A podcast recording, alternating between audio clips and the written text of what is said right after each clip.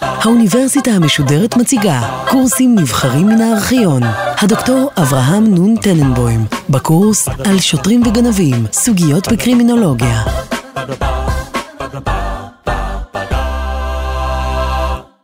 ב-12 השיחות הקודמות דנו בנושאים שונים ומגוונים בעולם הקרימינולוגיה.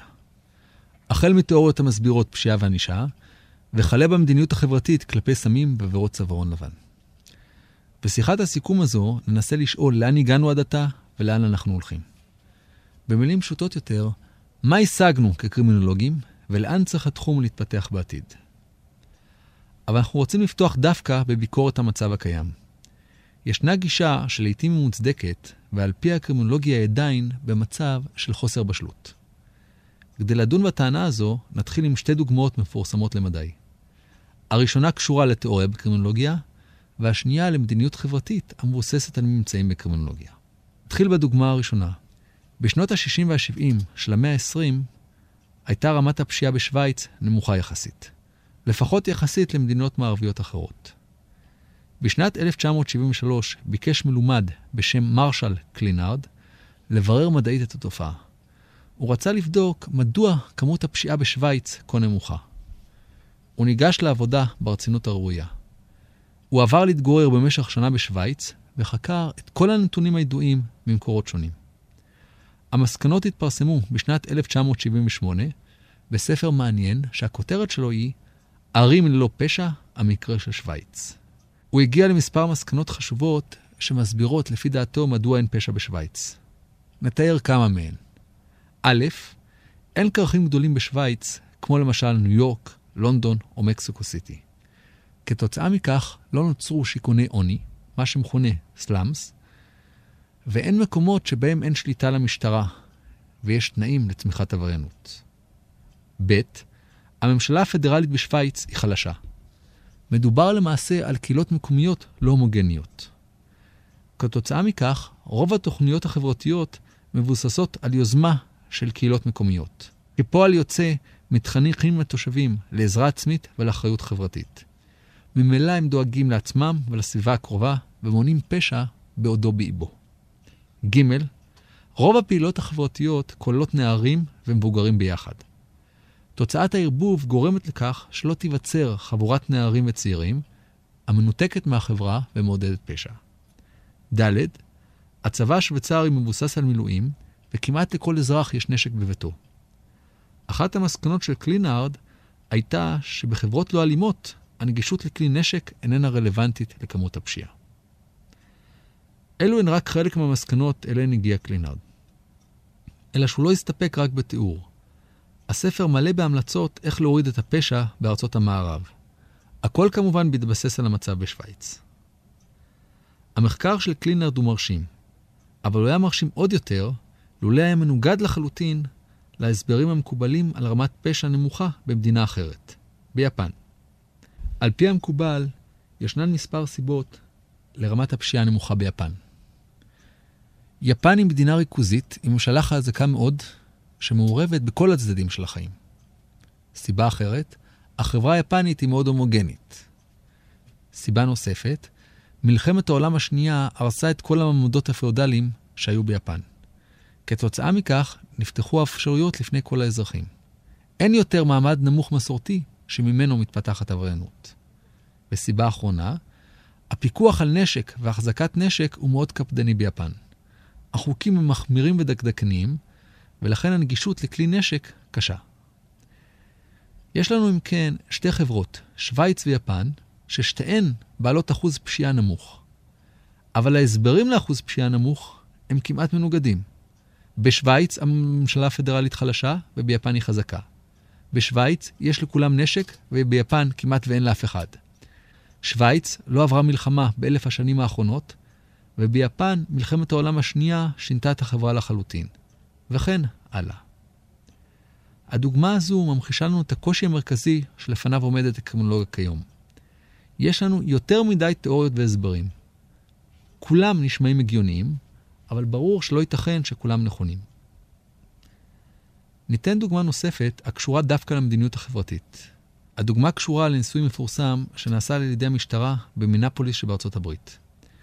הניסוי רצה לבדוק איזה אסטרטגיה משטרתית יעילה יותר לשם הפחתת אלימות בין שני בני זוג.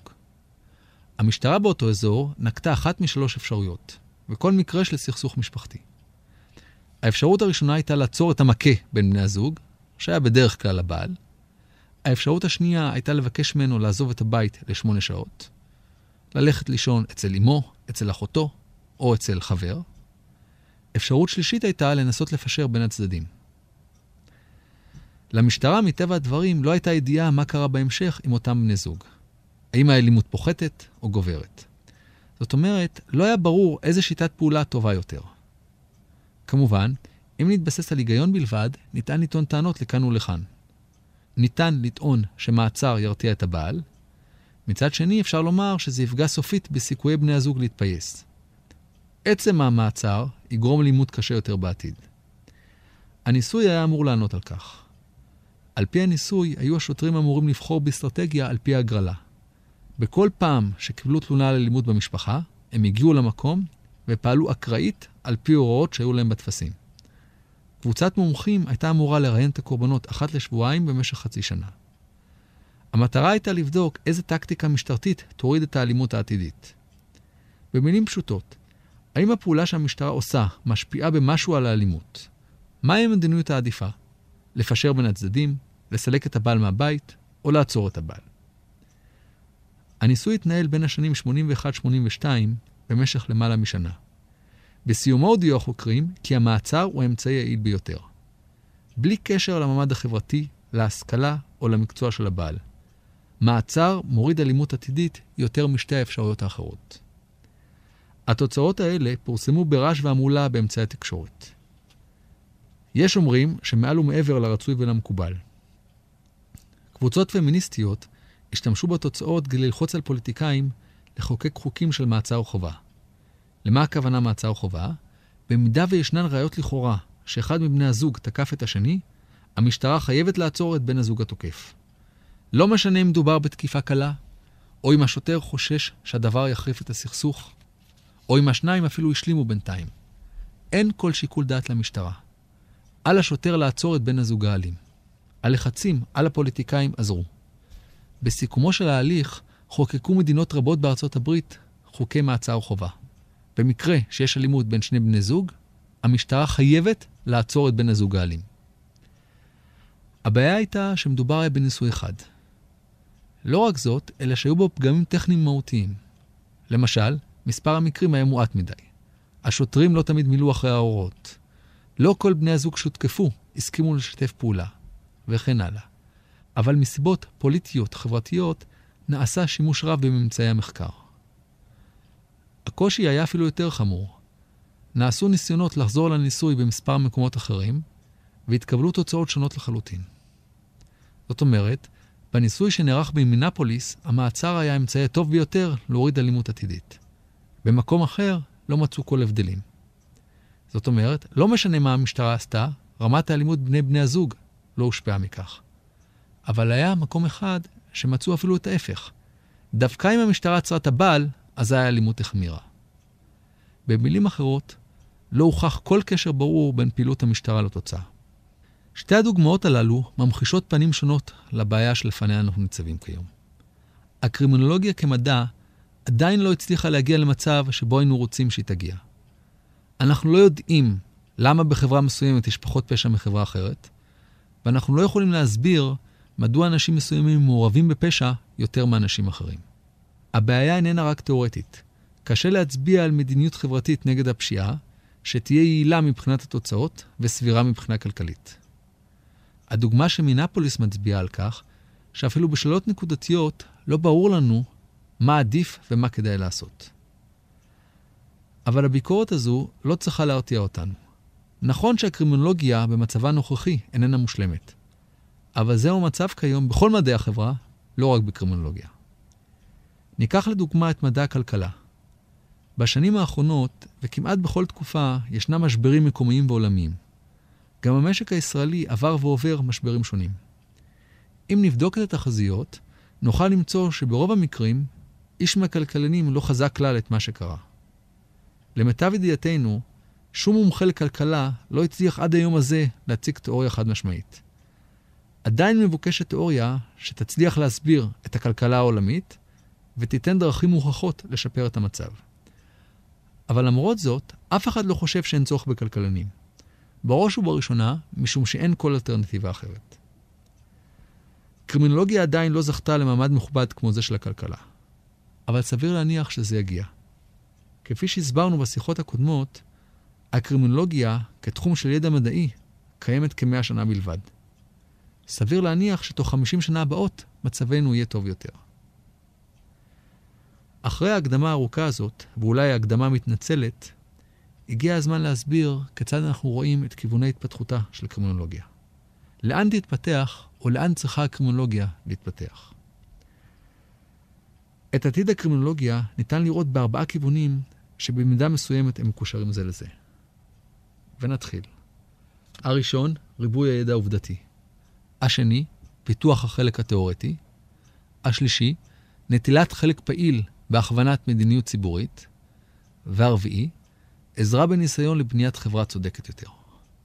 נעבור עליהם אחד לאחד. הכיוון הראשון שיש להתרכז בו הוא פשוט ריבוי הידע בתחום. בכל תחום ידע מדעי מקובל לדבר מצד אחד על התופעה, ומצד שני על ההסבר. ידע מדעי מעודכן כולל את התופעה ואת ההסבר. רק אחרי שאנחנו יודעים משהו, אנחנו יכולים להסביר אותו. אחת הבעיות המרכזיות בקרימינולוגיה היא שאין לנו מספיק ידע, לפחות בשלב הנוכחי. ניקח דוגמה אחת פשוטה. יש איזושהי אמונה בציבור שרמת הפשע עולה יחסית לעבר. בעבר הפשיעה הייתה קלה יותר, ועכשיו היא חמורה. אבל האם יש בסיס עובדתי לכך? כנראה שלא. בשנת 1985 היה קרימינולוג אמריקאי בשם רייט, שטען שמדובר במיתוס בלבד. אין היום יותר פשע משהיה בעבר. האמת היא שהשאלה לא הוכרעה.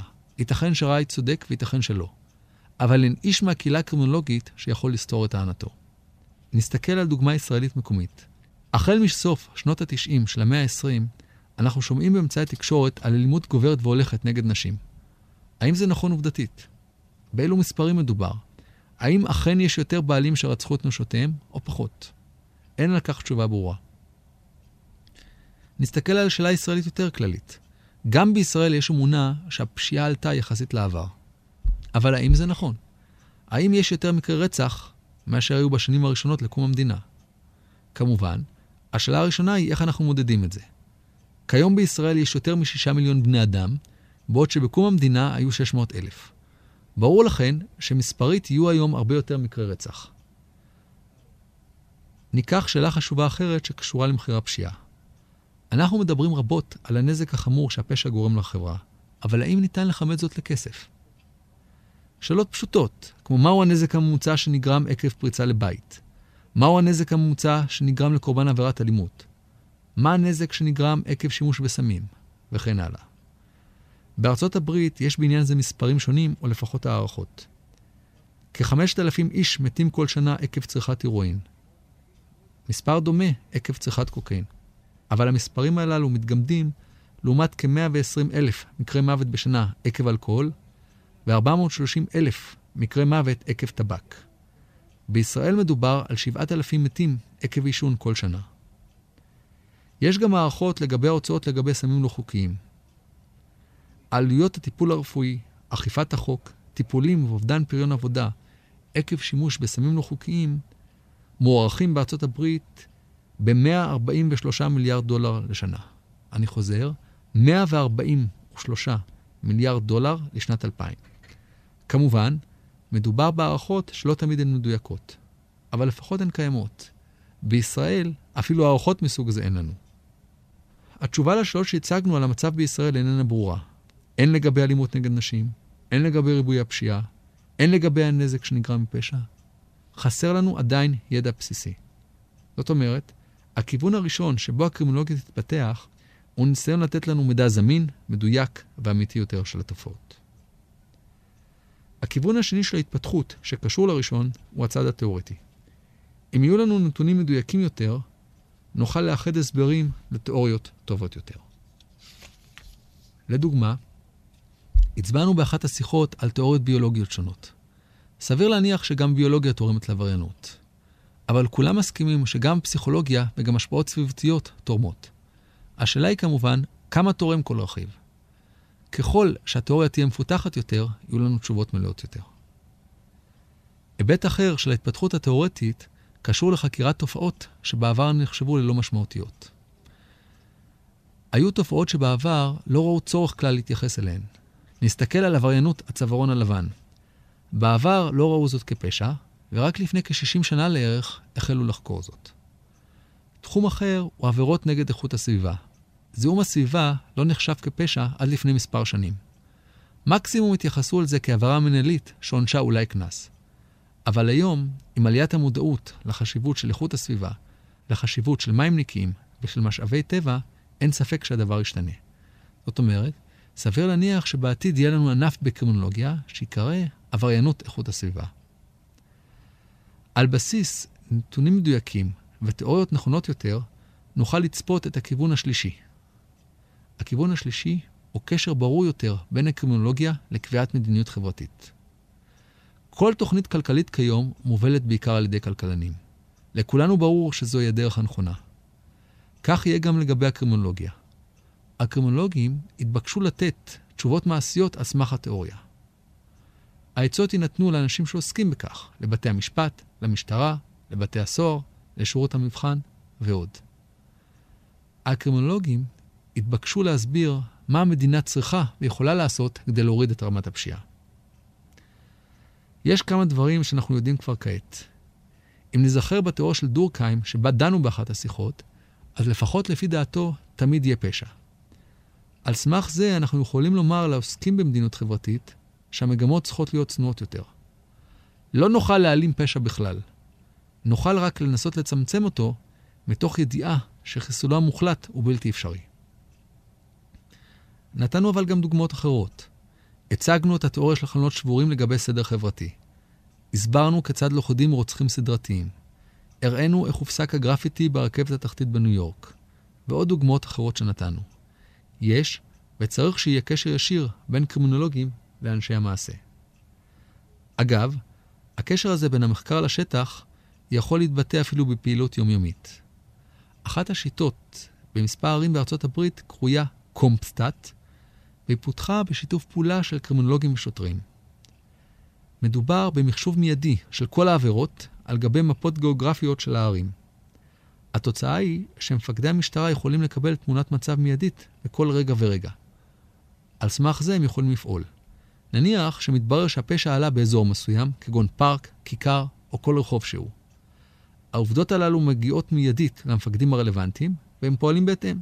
למשל, מקצים יותר סיור על אזורים בעייתיים, מנסים לבדוק מדוע הייתה עלייה באזורים אלו, וכן הלאה. הכיוון הרביעי והאחרון הוא ניסיונה של הקרימינולוגיה לתרום לחברה צודקת יותר. ישנה טענה ידועה שהדרך לבחון תופעות היא באמצעות יוצאי הדופן. אם אנחנו רוצים לבחון מתכות, הדרך לעשות זאת היא בתנאים קיצוניים. יש לבחון אותן בתנאי חום, לחץ וקור היוצאים מדרך הרגיל. באותו אופן נטען שהדרך לבחון חברה היא בצורה בה היא מתייחס לחריגים. החריגים הם העבריינים, חולי הנפש, הלקויים בשכלם, החולים וכן הלאה. הצורה שבה חברה מתנהגת עם הפושעים מעידה יותר על החברה מאשר על הפושעים. בתחום זה יכולה הקרימינולוגיה לתרום תרומה גדולה. אבל מעבר ליחס סביר יותר לפושעים, השיח הקרימינולוגי מהווה אמירה על הצודק והלא צודק בהתנהגות אנושית. בפועל, עוסקת הקרימינולוגיה בשאלות פילוסופיות הרות עולם. מה מותר לאדם לעשות ומה אסור לו? מתי מתירה חברה פעילות פלונית ומתי היא אוסרת? האם עבריינות צווארון לבן חמורה יותר או קלה יותר מעבריינות רחוב רגילה? כל אלה הן אמירות ברורות על סוג החברה הראויה לחיות בה. הקרימינולוגיה לכן איננה רק כלי טכני למלחמה בפשיעה. היא מהווה גם הצהרה על מהות החברה האידיאלית ועל סוג החיים הראוי לחיותן. כמובן, לא ברור כלל שדווקא הקרימינולוגים הם הראויים לענות על שאלות אלו. אבל כמו כולנו, הם אינם פטורים מלהשתדל.